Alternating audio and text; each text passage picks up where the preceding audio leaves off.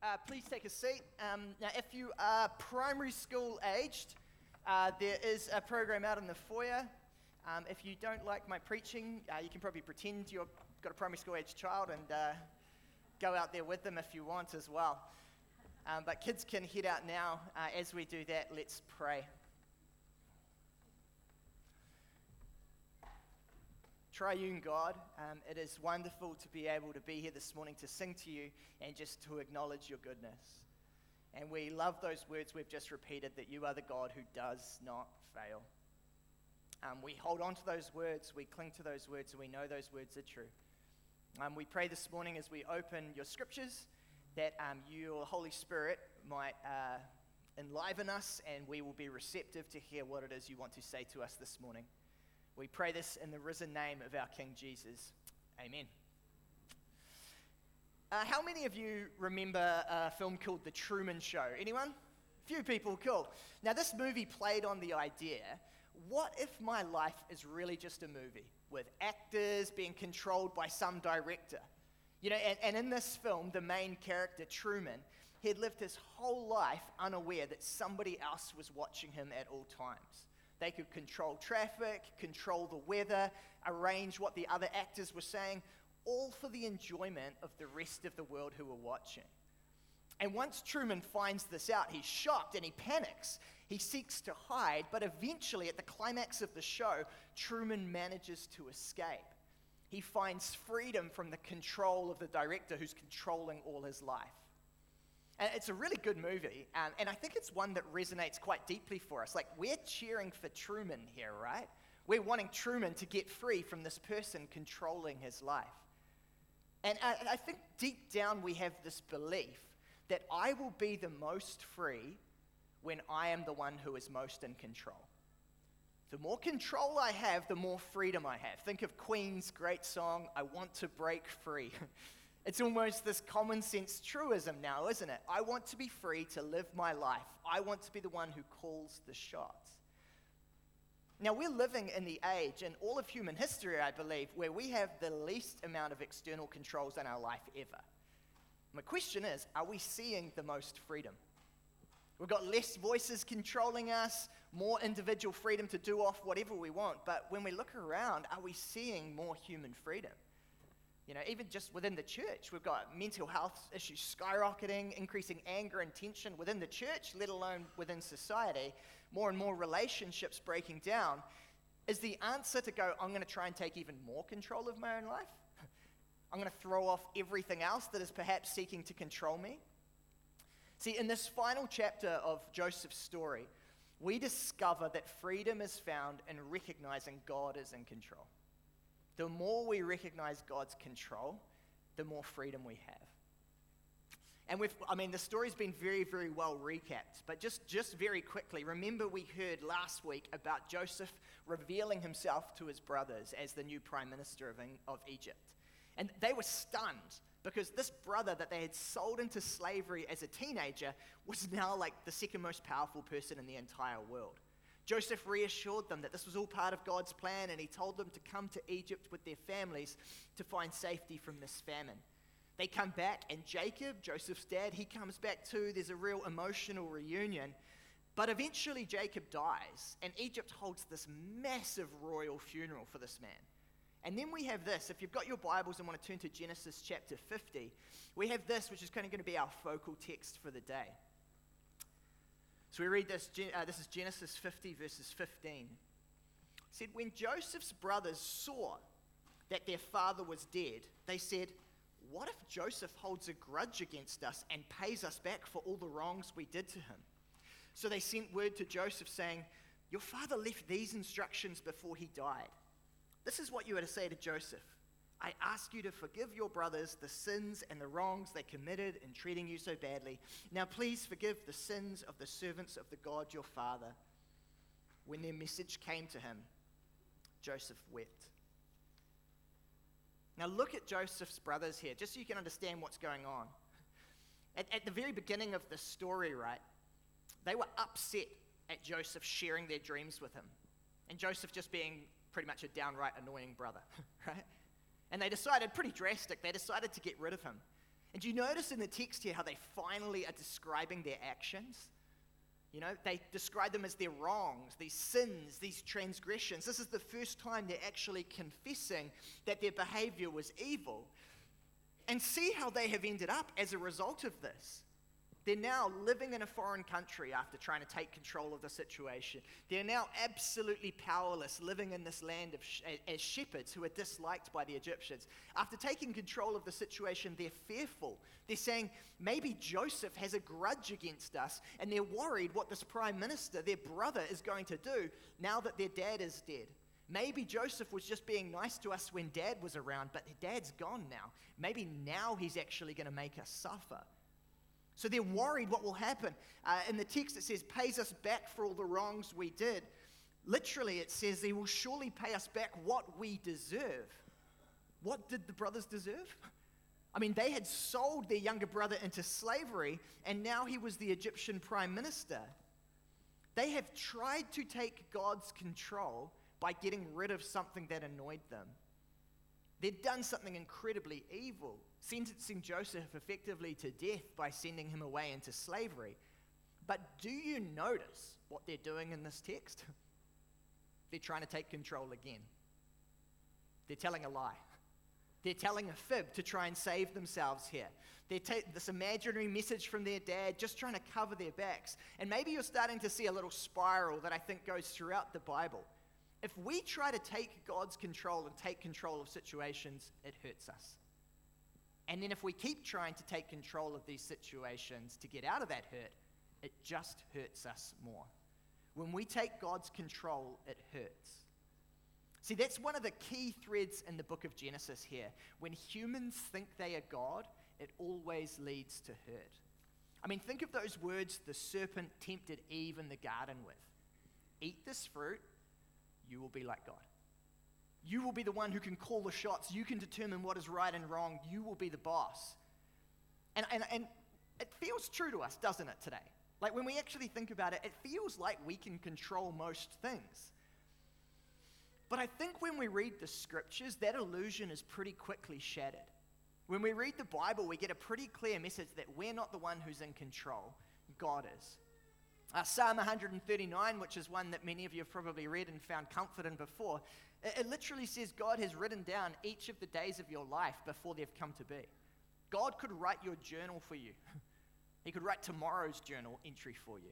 Uh, Zechariah 10, verse 1 says, God makes the seasons and the clouds, and He sends the rain and the weather. Not the Met service, they just tell us what's happening. Job 12, 23, and I think this one's pretty shocking. Job 12, 23 reminds us that God builds up nations and tears nations down. On almost every page of the Bible is this repeated message God is in control. Now, it may not feel like it for you right now. You may not be able to see it, but the Bible says God is in control. Now, it's clear God created us to be sub rulers, right? We are to be people who make plans uh, and seek to build our lives into what God has called us to become. But we are not to be people who overstep and seek to take God's control from Him. You might be sitting there going, Well, what does it look like to take God's control? What does it mean to take God's control? It's when you decide you know right from wrong better than God, and you'll create your own standards. It's when you think that ends justify the means, so you're happy to lie or manipulate or hide all to get something which might be good. It's when you abuse the freedom of another person seeking to control other people for your purposes. Maybe a sure sign that you're taking God's control is that over the last seven days, I mean, have you thought about God? Have you talked to God? Have you shared your plans with God? And one of the key nuggets of truth the Bible teaches us is that when we do this, when we seek this control, and I mean, the Bible calls it sin, right? Your sins will find you out. Joseph's brothers thought they'd gotten away with murder or selling their brother into slavery. They thought they'd gotten away with it, with taking control of the situation. But years later, they were found out. And if you're trying to take control in areas of, of life and go beyond what God has said, you might get away with it for a little while. But sin always bears fruit, and that fruit will be seen. I mean, some practical ideas here. You know, God is in control and has a plan for marriage, for example. If you try to go beyond that by pursuing someone who's married, uh, neglecting your own marriage, uh, seeking the benefits of marriage outside of marriage, you're seeking to take control. You're telling God, I know right from wrong. That might work for a little while, but it will bear fruit, and that will hurt. God is in control and has a plan for how we use our money, the resources we have. If we go beyond that control by seeking to be greedy and building up our own empire and ignoring generosity, you're seeking to take control. You're saying you know better than God, and that will bear fruit and that will hurt. See, Joseph's brothers show us what happens when we try to take control from God and choose our own way. It hurts. So, so, so how do we get out of this? Um, because this is something I think we all do. I think the text goes on to say we've got to be people who give up control. See, the next verse says this After they discovered Joseph as weeping, his brothers then came and threw themselves down before him. We are your slaves, they said. See, when the brothers see Joseph weeping and realize that their lie of trying to take control has been found out, they've got two options, don't they? Number one, they could keep trying to seek control of the situation. They could keep telling lies and go, no, no, no, no, Jacob really said this. I, I, seriously, trust us, Joseph. They could have kept doing this. Or they could give up. They could recognize, look, we don't really have control and put themselves at the mercy of the one who does. And I think this verse, Genesis 50, verse 18, is the first wise move the brothers make in the entire story. Notice the language here. They threw themselves down. Beforehand, the brothers had bowed before Joseph. They'd lain down before him as an act of what you should do to a royal. But here, this is them recognizing they have nothing. They throw themselves down. And do you see how their language has changed?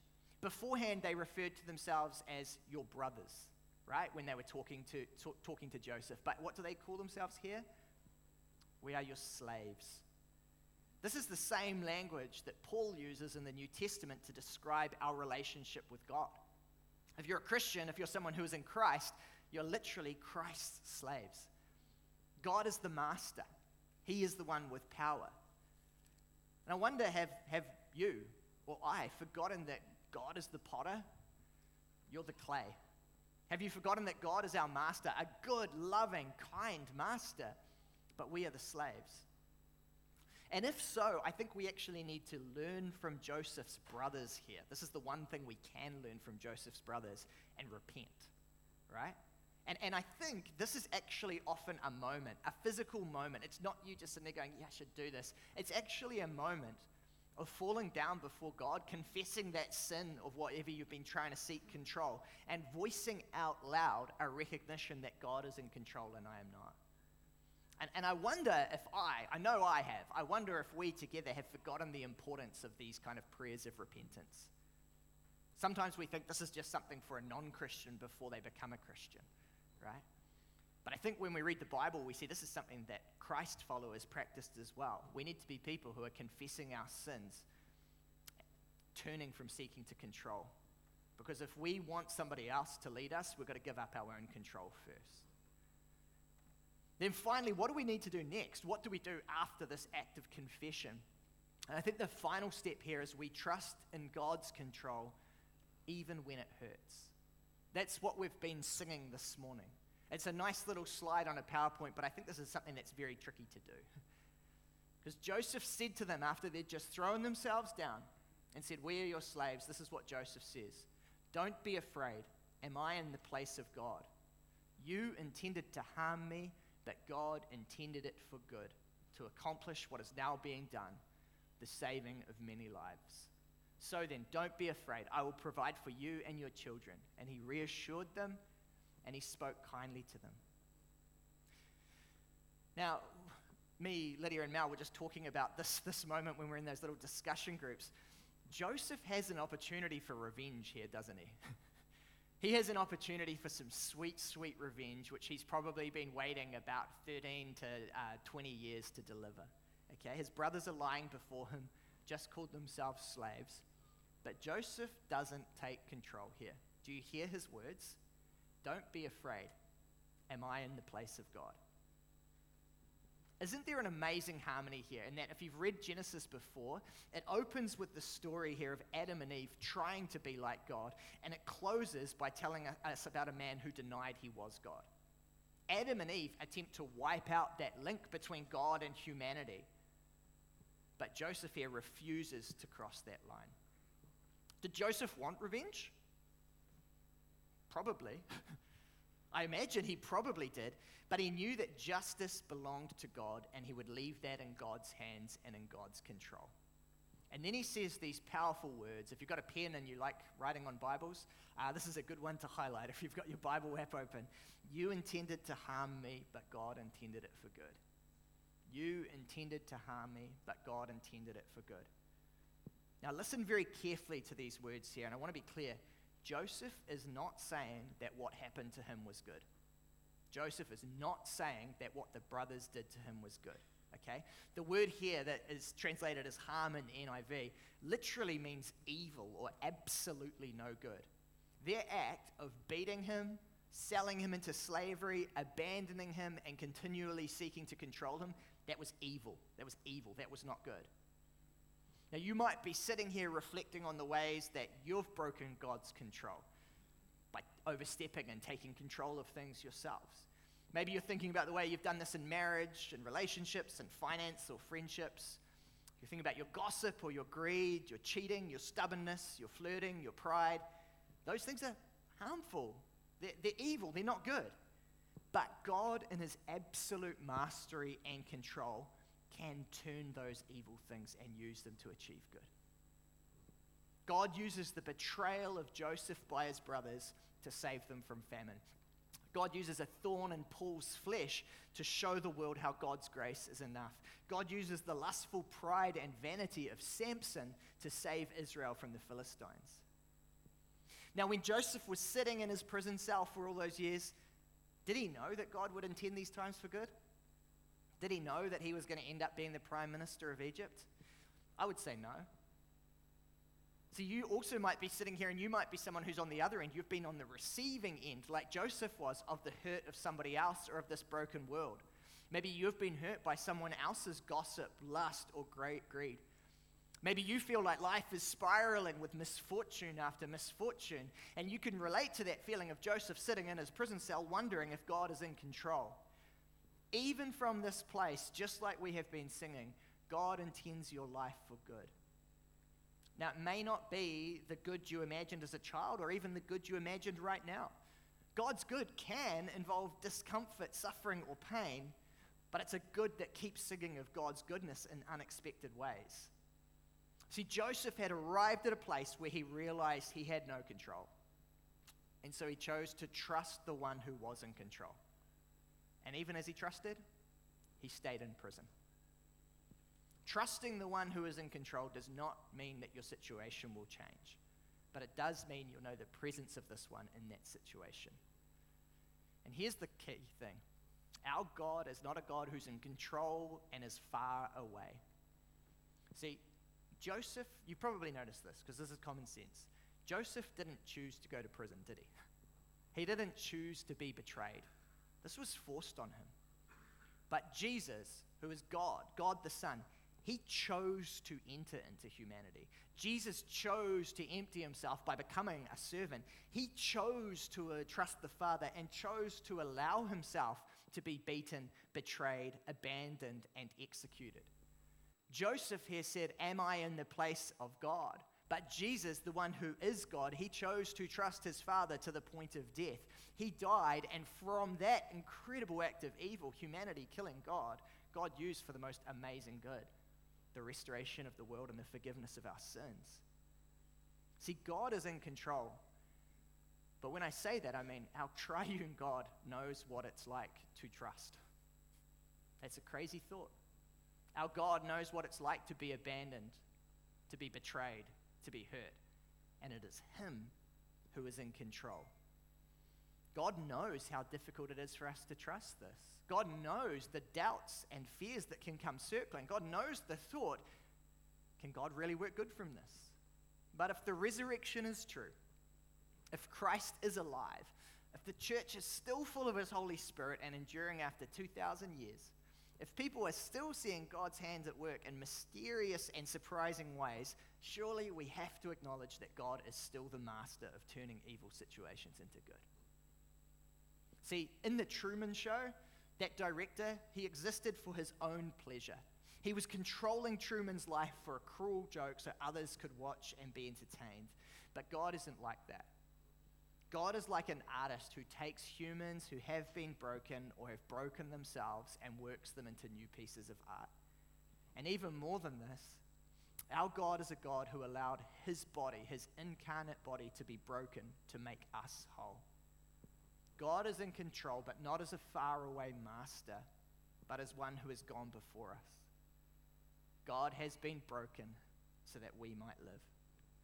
So, if you were taking the place of God's control in areas of your life, and maybe the Spirit is convicting you this morning, uh, I'd encourage you to stop and to repent, uh, to, to, to borrow the actions of Joseph's brothers, and to actually fall down on your face if you don't want to do it at church, that's okay, but maybe when you get home, to go into your room and fall on your face and confess this before God.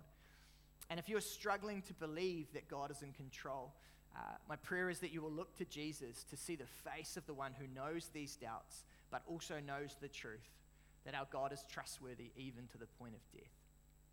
Let me pray now, and then we will take communion to remember um, this key moment when God the Son trusted the Father to bring about the redemption of all. God, we thank you that you are in control. It doesn't always feel like it, and we thank you we have the prayer of Jesus in the Garden of Gethsemane when he was wrestling with this very issue that we do too. But we thank you that we live this side of the resurrection so that we know beyond the cross there is life. Father, we thank you so much for sending your Son, Jesus. We thank you so much for trusting the Father. Thank you for offering your life in our place so that our sins may be forgiven. We pray as we take this bread and drink from these cups that as we do so, we would remind ourselves and choose again that we are participating in the life of Christ. And even now, today, um, recommit our lives um, to his love and his grace. We pray this in Jesus' name. Amen.